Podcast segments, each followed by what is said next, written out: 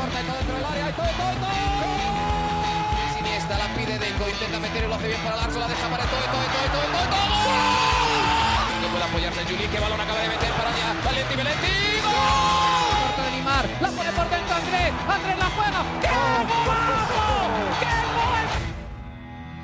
Sí, un regate. Mira el segundo el disparo. El rechace tiene que llegar. ¡Gol! Del Barcelona.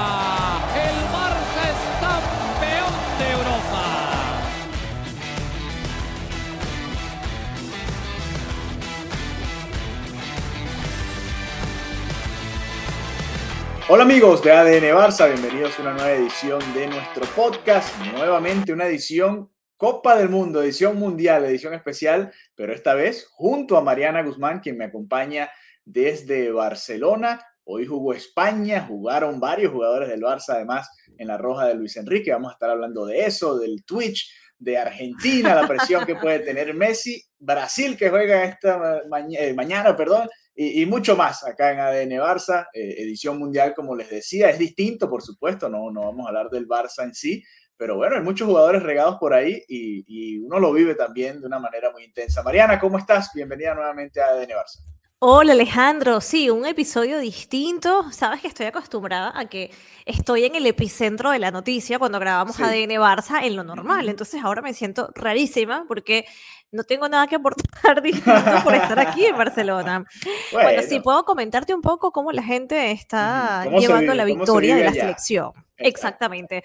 Pero, pero nada, un mundial que, que, es rarísimo para mí, porque las horas a mí no me están funcionando el, el, el, el programa. El partido de Argentina fue como hacia el mediodía. El de España no estuvo tan mal el horario, pero no me siento. O sea, yo me acostumbré a ver el fútbol en la noche. Esto claro. está siendo distinto para mí. Sí, es verdad que hay algunos que sí son en la noche, pero no sé, los que he querido ver hasta ahora, no. Así que mm, nada, es, es, un mundial diferente, un mundial particular, pero mundial es mundial. Y, y, nada, hay, hay mucho que comentar, en especial de esta victoria de la selección, una goleada, que, que es irónico, ¿no? Porque decían que, que, a España le faltaba gol y en este momento, y en este momento es la selección con más goles en lo que va de mundial. Así no, y... que, bueno, las ironías de, las ironías, ¿no?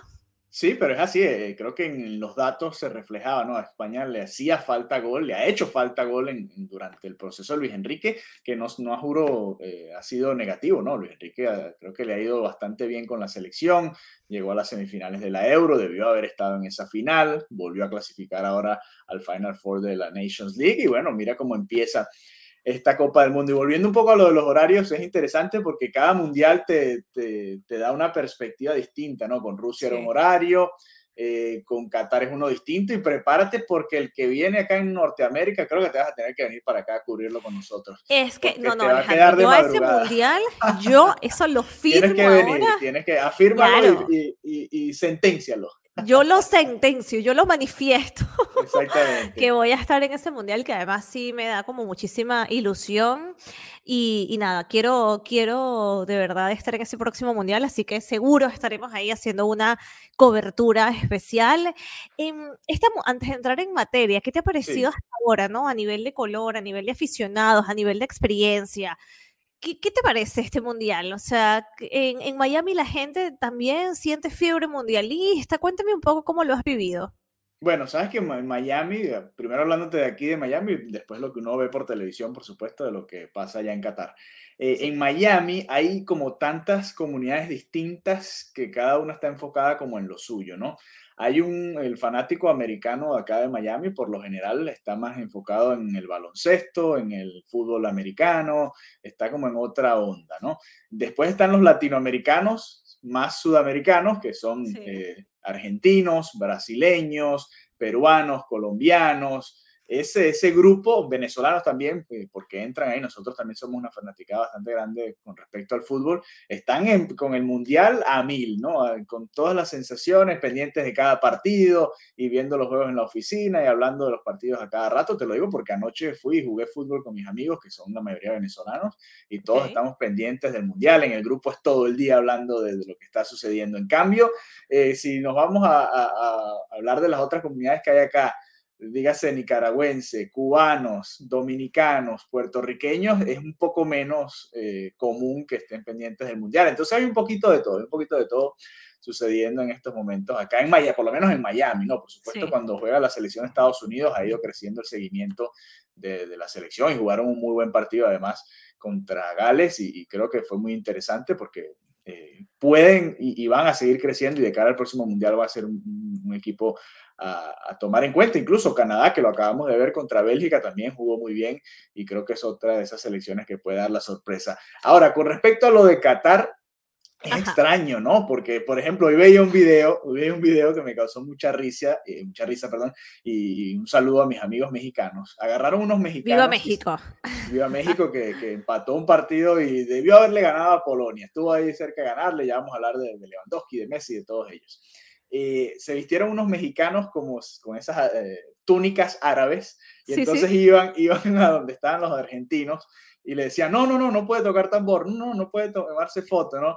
Y, los argentinos pensaban que eran árabes y decían, ah, ok, perdón, o no pueden estar muy cerca, ¿sabes? Que allá no, está permitida la homosexualidad, ¿no? Entonces, ah, ok, perdón, perdón, y después le decían, no, mentira, solo México, y le decían, no, México, y la gente se, se, echaba a reír, ¿no? Pero es un contraste dentro del humor que, que, que hicieron estos mexicanos de lo que se vive allá, ¿no? Un, mundial, pero restricto, restrictivo, que no puedes realmente disfrutarlo como, como debe ser. Te puedes ni tomar una cervecita, ¿no? lo más normal y común. Te tomas tu cerveza y si no, no te la tomas. A ver, eh, que uno Aquí, Alejandro, la, gente desayuna con cerveza. O sea, yo, yo salgo al trabajo, a veces cuando salgo a las 10 de la mañana y ya hay gente en el bar y es perfectamente, o sea, es como parte de, del día a día. Mira, ahora que dices eso de México, hubo un video en una cuenta que se llama algo así como México Mágico, que no sé si recuerdas, tanto tú como yo hemos vivido en la Ciudad de México. Sí. La grabación que suena, donde colchones, lavadoras. se llevaron una grabación va sonando con parlantes y dije, esto es México en su más pura esencia y me pareció genial. Así que 20 puntos de actitud a, a la fanaticada mexicana. Sí, sí, no, total. Es que, a ver, eh, al final hay que disfrutarlo cada mundial a su manera, ¿no? Rusia tenía sus peculiaridades, Brasil fue una fiesta y más bien habrá sido todo lo contrario a lo que se está viviendo ahora Qatar, demasiada fiesta quizás habremos visto en, Brasil, pero bueno, eh, es parte de lo que se vive y, y, habrá que adaptarse. Quedan tres semanas más y nada, disfrutarlo como se pueda y los que hicieron el viaje que lamentablemente no podrán beber, pues bueno les tocará beber después, aunque siempre los fanáticos beber en lugares particulares, dentro del exacto, dentro del estadio no, pero en otros lugares sí. Sí, estaba leyendo eh, aeropuertos, hoteles, hay ciertas áreas en las que sí se puede beber y bueno, ahí eh, los fanáticos siempre encuentran la manera de, hacerlo, eso no, no, me queda duda porque eh, uno, uno, lo sabe, lo ha vivido también por ahí. A ver, entremos un poquito en, materia, hablábamos de, de, la selección española. Sí muy, muy blaugrana esa selección española, además. Y por supuesto, con, con, muchas críticas de, de, la prensa española por el grupo que armó Luis Enrique, pero a Luis Enrique le importa poco, ¿no? Y, ya vamos a hablar también del Twitch, porque ha sido, creo que, sensacional en mi opinión, y tú me vas a dar eh, tu opinión al respecto también. Pero bueno, hoy en la titular, Jordi Alba, primera, primer tópico de, de de polémica quizás, en el medio campo totalmente blaugrana, Gaby, Busquets y Pedri y adelante Ferran Torres. Cinco de los once que estuvieron como titulares hoy contra Costa Rica del Barça. Sí, eh, pero ya te saltaste la defensa, ya cuenta. Ah, ¿verdad? La, la Porta, Rodri Cueta. Bueno, sí, estaba nada más nombrando a los del Barça. Estaba solo nombrando a los del Barça, bueno, ¿no? Para que la gente también se ponga un poco en, en situación, ¿no? Pero sí, lo que dices, el mediocampo totalmente azulgrana y, y leía un tuit que me dio muchísima risa que era, imagínate que hay gente que está descubriendo a Gaby y a Pedri en el Mundial. Y es verdad, o sea, muchísima gente sorprendida del nivelazo que tienen estos dos jugadores y por favor, es que los, los aficionados del Barça y la gente que sigue la Liga Española y el Fútbol Club Barcelona saben, ¿no? el talento de Pedri, eh, por supuesto el talento de Gaby, y eh, en este sentido, como Busquets supo, ¿no? Ser ese, mm, no sé, no sé si la palabra es mentor, pero como esa, veteranía en el campo también se, se vio, así que me pareció genial. Y Ferran, que además goleador, Ferran goleador, junto a Asensio y a Dani Olmo. me sorprendió que fuese el escogido, el partido iba 2 a 0, eh, España lleva ganando 3 a 0 en 30 minutos y fue el escogido Ferran Torres para cobrar los penales. Fíjate, al no estar Morata, fue Ferran Torres el, escogido para hacerlo, no Asensio, por ejemplo, que puede hacerlo, el propio Dani Olmo, que tiene buena pegada, fue Ferran Torres el que recibió la confianza. Sí, el yerno, y el yerno fue el más joven en anotar por unos minutos, porque después llegó Gaby, que fue el jugador del partido. Qué partidazo jugó Gaby y además marcó un golazo de volea, como la pone en el palo izquierdo de Keylor Navas y, una goleada espectacular. 7 a 0, Mariana. Creo que obviamente nadie esperaba este resultado. a ver, haz un recuento de todos los goles, por favor. Dinos quiénes hicieron los goles. A ver, fue así, vamos a buscarlos por orden, porque imagínate, me acuerdo que, que, hizo dos Ferran. Vamos a ir por orden eh, cronológico. Abrió el partido Dani Olmo con un gol de haciendo un mini sombrerito a, a Keylor Navas después de un pase de Gaby, si mal no recuerdo, Gaby o Pedri, marcó el 1-0. Después, Marco Asensio marcó el 2-0. El tercer gol fue de Ferran Torres, que ya te comentaba, de penal. El cuarto también fue de Ferran Torres, una jugada en el área en la que se confundieron Keylor Navas y el defensa costarricense. Eh, Ferran Torres muy vivo, fue, la buscó, se giró, le pegó de zurda y marcó el cuarto gol del partido. Gaby marcó el 5 a 0 en el minuto 74 y ya cuando pensábamos que el árbitro no iba a dar ningún eh, minuto de descuento, dio 8 y España hizo dos goles más. Carlos Soler al 90 y Álvaro Morata al 92. Ese fue el, recuento del 7 a 0 de España contra Costa Rica. Espectacular lo de Luis Enrique hoy, ¿no? Eh, y la selección jugaron muy bien, y lo decía Luis Enrique en el postpartido, jugaron muy bien, además durante todo el partido. Costa Rica no tuvo ni un disparo, Mariana. Ni un disparo, es que no ni la sí, También se une que España estuvo muy bien y que Costa Rica estuvo lamentablemente, porque sé que tenemos eh, eh, oyentes, ¿no? Y personas que siguen el podcast de Costa Rica, les mando un abrazo, pero fue un muy mal partido para Costa Rica, ¿no? No parecían un equipo, no estaban cohesionados, era como muy fácil no permitirles jugar. Entonces también creo que, se unieron esas dos cosas, ¿no? El planteamiento de Luis Enrique, que te lo decía cuando lanzó la lista, todo el mundo, por, por favor, y, la gente que es muy, muy crítica, y la prensa en particular se ensaña muchísimo contra él. Yo decía, ojo, esperemos los resultados. Al final, o es un genio, o él se echó el mundial, o sea, tiró el mundial, ¿no? Sí, y por lo menos le estoy diciendo que, que, que con esto se haya ganado el Mundial, ni mucho menos, porque es el primer partido y que además es un partido contra un, un equipo mucho más débil, pero ya dejaron unas buenas sensaciones. O sea, por ejemplo, yo no hubiera firmado un doblete de Ferran. No, por ejemplo. yo creo que ni, ni yo ni nadie, ¿no? No, no, no, es que, a ver, e, este equipo está plagado de gente que en sus clubes no son protagonistas. Fíjate que Asensio en el Madrid prácticamente no juega, fue hoy titular y jugó de nueve además. Eh, falso 9 o 9, como usted le quiera llamar. Eh, Jordi Alba en el Barça, bueno, ha venido jugando más ahora con las lesiones, pero tampoco era de los que eh, eran titulares en esas posiciones. Hay, hay, nombres que tú dices, bueno, es que él, él armó su equipo como él quiere que juegue y ya sabe quiénes son esos jugadores que van a hacer que este sistema funcione. Y la verdad, por ahora, obviamente es el primer rival nada más. Veremos qué sucede el próximo domingo contra Alemania, que va a ser un partidazo, y lo estaremos comentando el próximo lunes acá en ADN Barça Podcast, pero, pero por ahora le ha funcionado y ha callado muchas voces, ¿no? Eh, y vaya que lo ha hecho incluso, y, vamos a comentarlo ya de una vez, el Twitch, Mariana. ¿Has visto los en vivo de Twitch de Luis Enrique? ¿Te han gustado? ¿Te parece una buena idea? ¿Qué opinas de, eso que está haciendo el seleccionador español? Mira, yo creo que en la vida hay que saber actualizarse. Y mm, cada vez que escucho a los periodistas de televisión criticar el Twitch de Luis Enrique, siento que que se están volviendo unos dinosaurios, ¿no? o sea, eso como de que todo lo nuevo le tengo asco, de que, no, o sea, siempre y cuando eh, Luis Enrique haga sus comparecencias a la prensa, escuche también esas preguntas que los periodistas tenemos que hacer, que quizás no sean las preguntas más agradables para un seleccionador, siempre y cuando él cumpla con eso, con la responsabilidad que tiene como seleccionador ante la prensa, perfecto que haga los tweets. Al final hay que entender que hay muchísimas maneras de comunicarse, que eso es lo que nos de la tecnología y nos lo viene permitiendo desde hace muchísimo tiempo y que no tiene ningún sentido luchar contra eso. Además, creo que le da un toque de originalidad, ¿no? un seleccionador que está en directo, que, que se permite estar relajado. La gente estaba leyendo un poco las críticas y no, no está planificando los partidos, pero por favor, alguien piensa que él está dejando de hacer su trabajo como seleccionador por conectarse en Twitch en un momento puntual del día donde pudiera estar descansando, lo que sea. A mí me parece bien que a la gente le caiga bien o mal Luis Enrique ya es otra cosa, ¿no? Y ya eso es una valoración muy personal.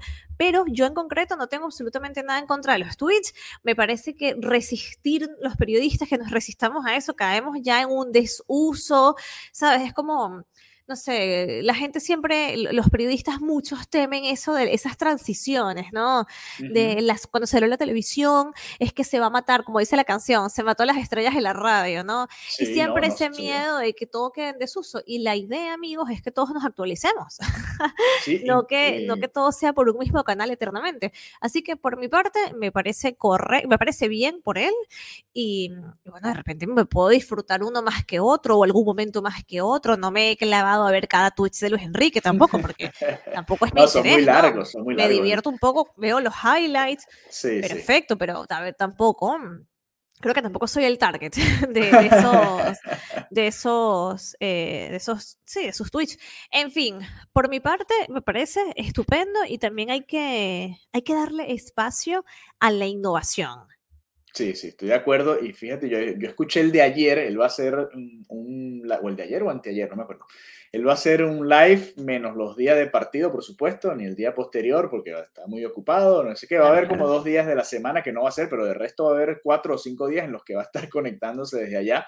Eh, a mí me pareció interesante porque además le permite al fanático hacerle preguntas que quizás nosotros como periodistas no llegamos a hacerle porque no nos da la oportunidad o porque simplemente tenemos otra pregunta y tú sabes muy bien cómo es la dinámica de una rueda de prensa, tienes una pregunta y a veces, bueno, no te alcanza para repreguntar y, y quedan como esas dudas. Además ha ido dando, dentro de todas las respuestas, ha ido dando como eh, detalles de la concentración de, los equipos, cómo se está manejando todo. Eh, a, ver, y esos detalles a veces uno, uno en la rueda de prensa no le va a preguntar al entrenador, mira, a ver, ¿y cómo es la convivencia?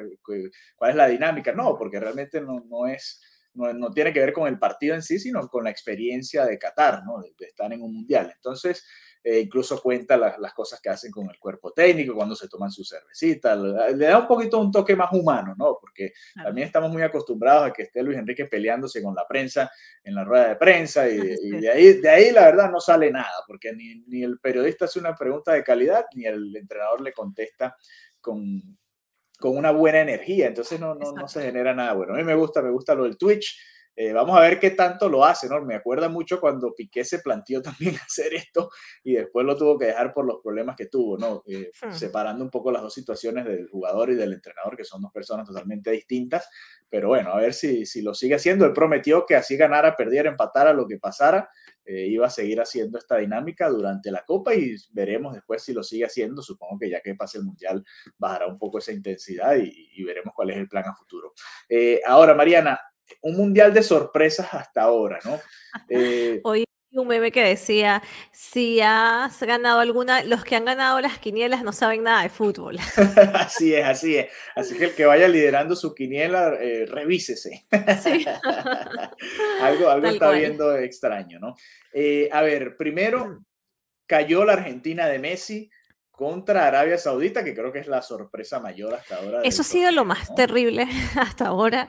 Yo no pude ver el partido en directo, estaba, estaba en una reunión y yo decía, pero ¿por qué? No, no pude verlo y esas son esas cosas que me dolió y odié la diferencia horaria y la planificación solamente por ese hecho de no haber podido ver en directo a, a Messi con la selección.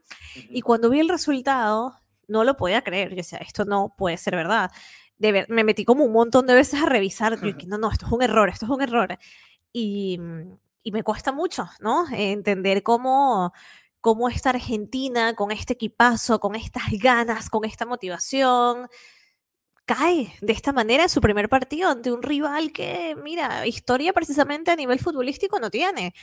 Em, sin embargo, ojo Alejandro, que todo tiene un sin embargo. A, mí me parece que de esta derrota se puede hacer mucha autocrítica. Porque, ¿qué pasa? que venían de, de, una racha de invictos, venían como con una energía muy arriba. Y a veces, cuando a uno le salen las cosas tan bien, uno no hace autocrítica. Es correcto, es correcto. Lo hemos vivido en el Barça mucho, ¿no? Mira, se ganó el partido, pero ¿cómo se ganó, no? Claro, pero si sacas el resultado, ya está. Entonces, lo, lo, malo, lo peligroso de la victoria constante es que no, no le tomas el tiempo, no, no te tomas el tiempo de hacer autocrítica completa y absoluta al equipo.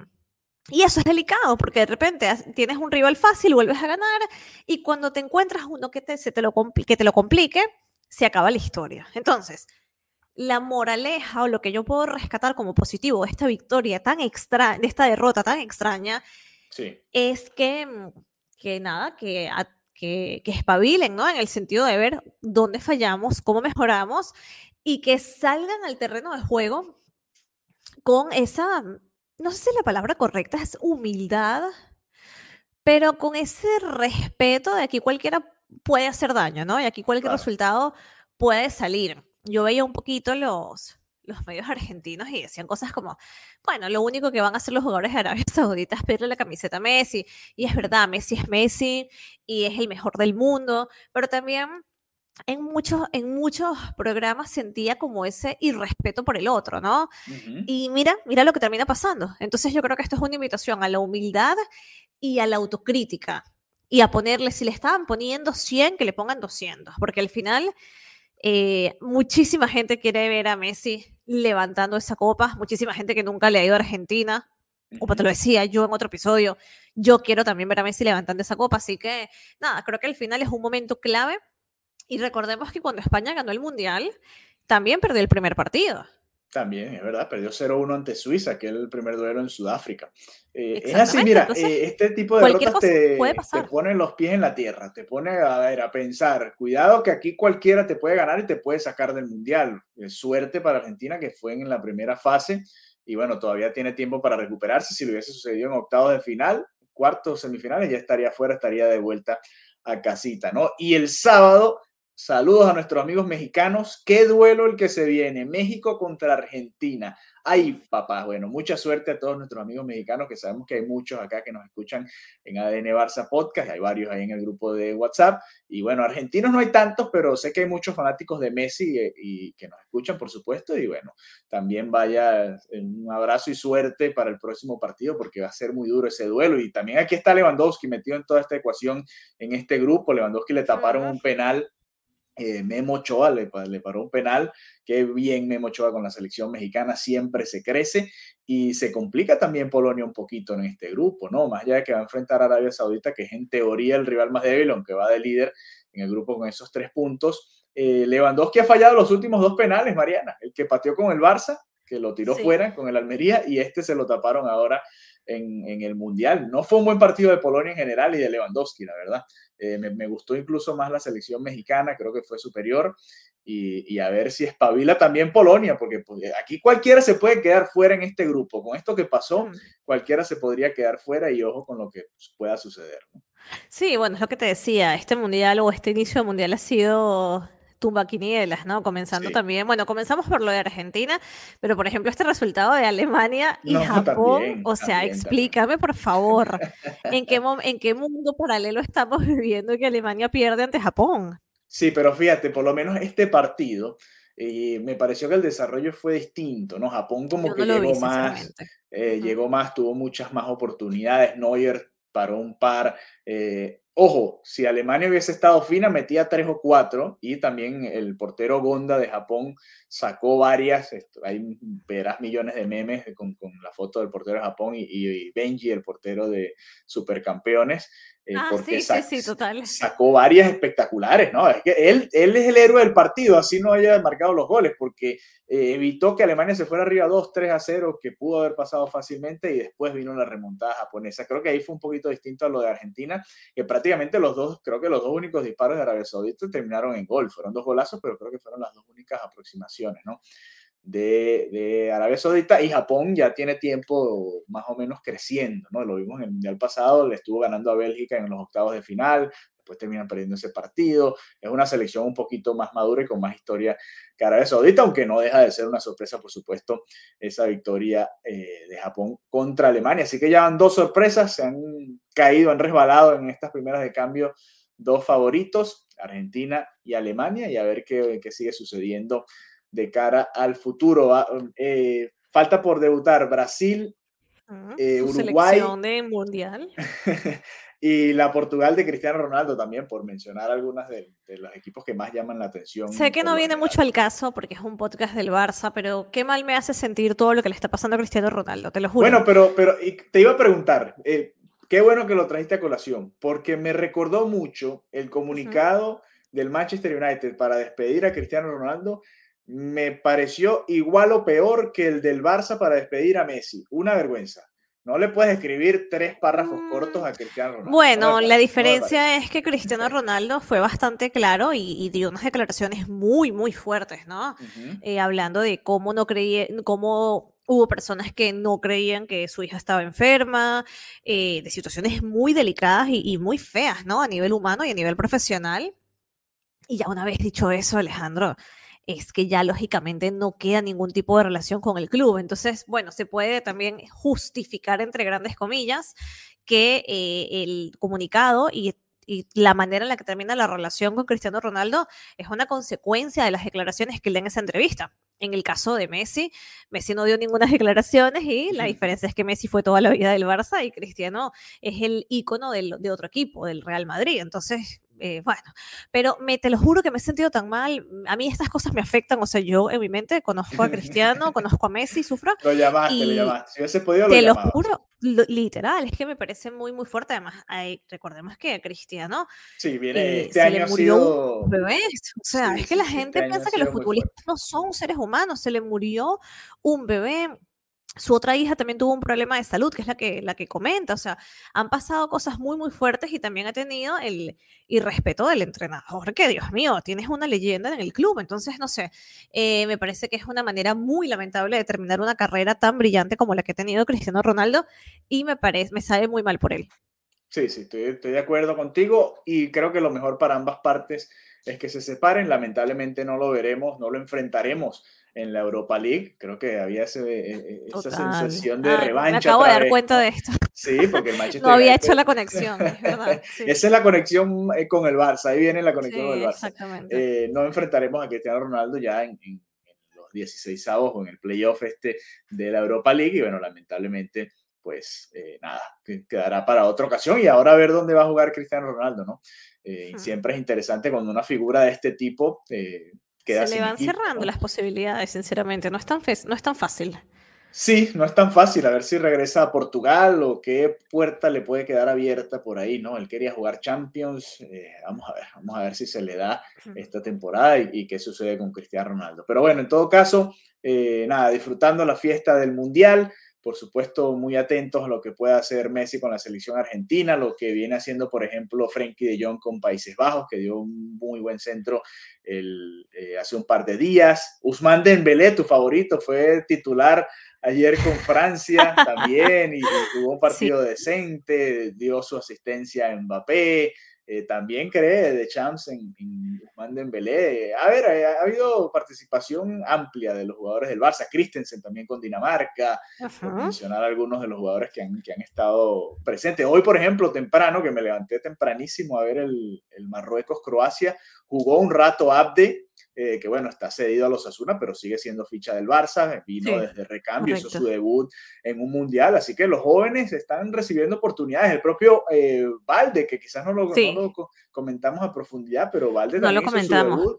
Hizo su debut. Veía otro giro del destino, ¿no? Otro giro del destino que ya ha terminado en, la, en, la, lista y, y, maravilloso para él tener esta experiencia tan jovencito y me parece que le puede sacar muchísimo provecho a nivel de, de de proceso de maduración, ¿no? Ya los kilómetros de, que te da un mundial, ¿no? Las horas de vuelo, como dicen, son importantes y yo creo que si había un jugador que también lo merecía y que vale la pena por, por lo que puedo aportar, es él. Así que muy contenta también. Eh, bueno, es lastimoso el contexto, ¿no? Siempre que, que, que tenga que salir una persona, un jugador que ya estaba ahí, o sea, me parece súper triste, pero bueno, por esa, por la otra parte, es la experiencia totalmente distinta, ¿no? De llegar y, ver cumplida esa ilusión. Sí, sí, no, de acuerdo. Y, decía Luis Enrique que apenas pudieron darle una, dos charlas muy cortas, porque no, no tuvieron tiempo. Eh, desde que hizo el viaje, llegó a Qatar, se instaló con la selección, realmente no han tenido tiempo de, de hablar mucho más. Eh, pero que bueno, que cuando entró fue un avión y, se notó ¿no? lo que puede dar a esta selección y ahora a ver qué hace, porque sacó temprano a Alba y a Busquets en este partido, yo supongo que los va a volver a poner de titulares, aunque también decía Luis Enrique que le gusta mucho rotar, ¿no? Y ahora con esta nómina amplia de 26 jugadores, en esta Copa del Mundo puede poner prácticamente una alineación totalmente distinta, eh, además del portero, por supuesto, que supongo que lo va a repetir y, veremos qué va a hacer contra Alemania. Pero siempre es bueno ver a los jugadores jóvenes haciendo su debut en Copas del Mundo. El propio Ferran, la gente se olvida que Ferran es muy joven también. Eh, tiene tanto tiempo en la élite del, del fútbol que la gente se olvida que Ferran Torres también es un jovencito. Ahora cada vez debutan más jóvenes. Gaby, Pedri son por supuesto mucho más jóvenes, pero tiene 22 eh, años nada más. Ferran lo que tiene son 22 años nada más y creo que, que, es parte de lo que uno debe también analizar a la hora de evaluar a un jugador. Así que eh, nada, muchas gracias por habernos acompañado en este episodio de ADN Barça Podcast. Nosotros estaremos muy pendientes de lo que sucede en esta Copa del Mundo y por supuesto nos eh, esperamos conectar con todos ustedes nuevamente el próximo lunes para volver a hablar de la selección española y de lo que ha sucedido en esta Copa del Mundo Qatar 2022. Un abrazo y hasta la próxima. Adeu.